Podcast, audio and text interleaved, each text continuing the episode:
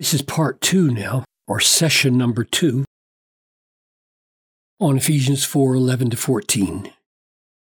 He, the risen Christ, when he ascended, gave gifts, and uh, that includes gifts to individuals, as we saw in verse 7. Every saint in the church receives grace and gifting from the risen Christ, and the form that that takes for some is he gave some to be apostles, some to be prophets, some to be evangelists, some to be shepherds and teachers, for the equipping of all the saints who also have gifts from the risen Christ, for the work of the ministry, for the building up of the body of Christ, until we all attain to the unity of the faith and of the knowledge of the Son of God, to a mature man, to the measure of the stature of the fullness of Christ, so that we may be no longer children tossed to and fro by waves and carried about by every wind of doctrine,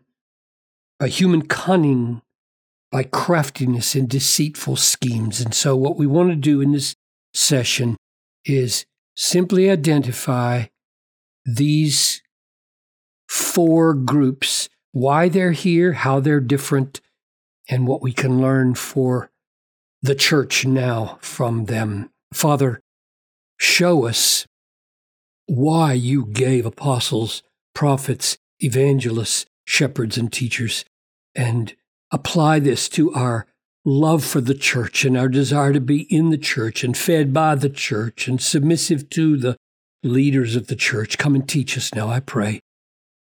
In Jesus' name, who gave these gifts. Amen. Whenever I see a list like this, I ask, okay, now why these particular elements are mentioned?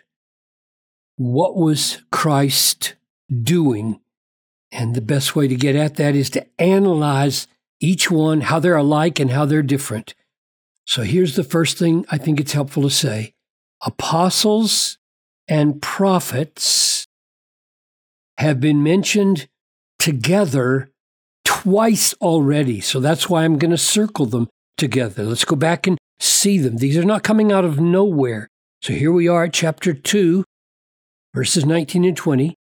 So then you are no longer strangers and aliens, but you are fellow citizens with the saints, members of the household of God, built on the foundation of the apostles and prophets, Christ Himself being the cornerstone. So the church is built on the foundation of apostles and prophets. And then again in chapter 3, we read verses 4 and 5 when you read this, you can perceive my insight into the mystery of Christ, which was not made known to the sons of men in other generations, as it has now been revealed to his holy apostles and prophets. So, the reason that the apostles and prophets are foundational for the church is because they are the recipients of revelation that had never been given before.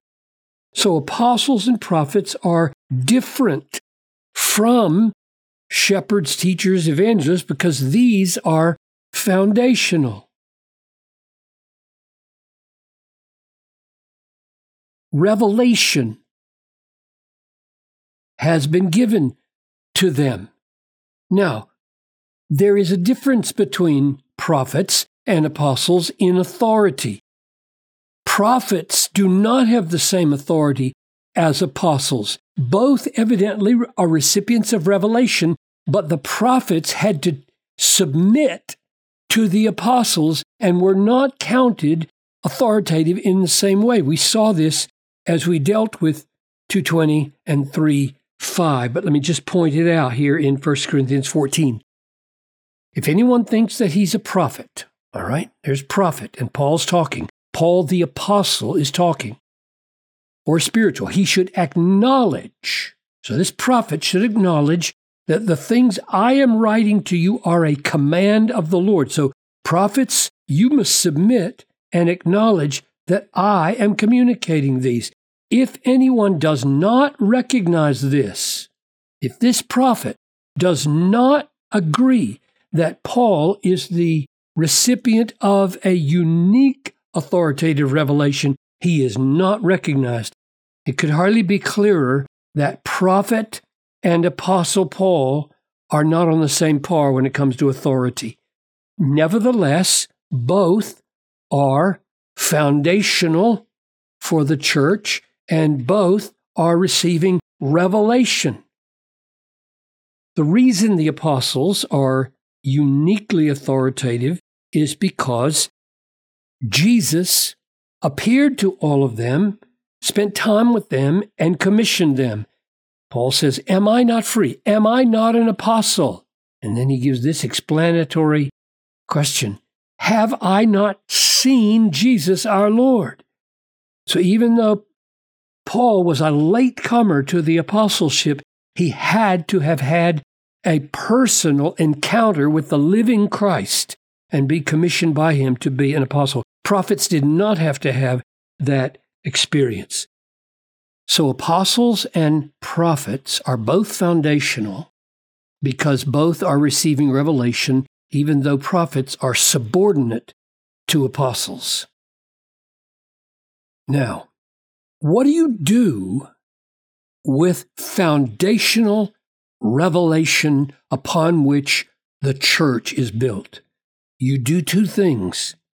You herald it to unbelievers to gather churches through conversion, and shepherds or pastors of those flocks teach them.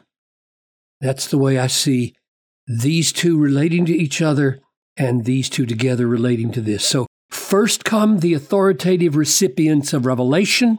They lay the foundation. Together, when you have a foundation that is laid with Jesus as the cornerstone, you need people who are especially gifted in heralding.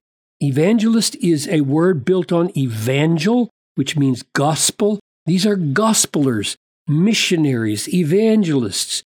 They could overlap with these, and the apostles and prophets may have done this. But there are people who have to spread the good news so that Christians can, or the, the, the elect can be converted, gathered into flocks, and then you need shepherds.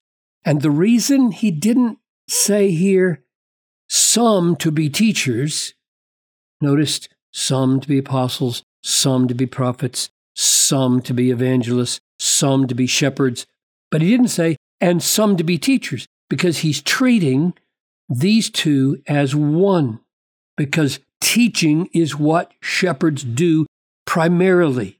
You can see that and how it fits together in a glimpse into Jesus' life. When Jesus went ashore, he saw a great crowd and he had compassion on them because they were like sheep without a shepherd. And so he began to teach them. That's what shepherds do when they see flocks gathering. And oh my, what I would underline here as I close this session is the reason teaching is so appropriately highlighted here, even though it, of course, takes place within preaching. Don't play these off against each other. In 2 Timothy 4 2, it says, Preach the word. And the word is preach, not teach. But then it adds just two verses later, with all teaching. so preachers are teachers. So teaching is the opening explanation of all the reality implied in this evangel here. And just think of it. Think how much reality in uh, chapters 1 through 3 of Ephesians has been opened to us that most of the world, and I would say even most Christians today, do not know. It was election, predestination, adoption, redemption, sealing with the Holy Spirit, God making alive through new birth, becoming part of the people of Israel, all those realities, most people know nothing about them. And what a tragedy it is when churches are gathered and pastors think their main job is to somehow entertain people by saying immediately practical things about their marriages and their finances and their kids when what they need is the whole world to be blown up with a new reality. Because look, as you go on, you get the impression oh, I see why this is so important. It's for the equipping of the saints, for the work of the ministry, for the building up of the body of Christ, until we attain the unity of the faith and the knowledge of the Son of God, so that we won't be children tossed to and fro by waves and blown around by every wind of doctrine. You see the connection? Teachers, you got to give knowledge. Teachers, you got to give doctrine. Paul's main concern with preparing the church to be the uh, fullness of Christ in the world and forever is that they need to be taught the things that, in, that are in Ephesians 1 through 3. So he gave the church foundational revelation. He gave those who go out and tell about this to all kinds of people. They gather them into churches, into flocks, and shepherds devote themselves primarily to teaching them so that this comes about, which we look at next time.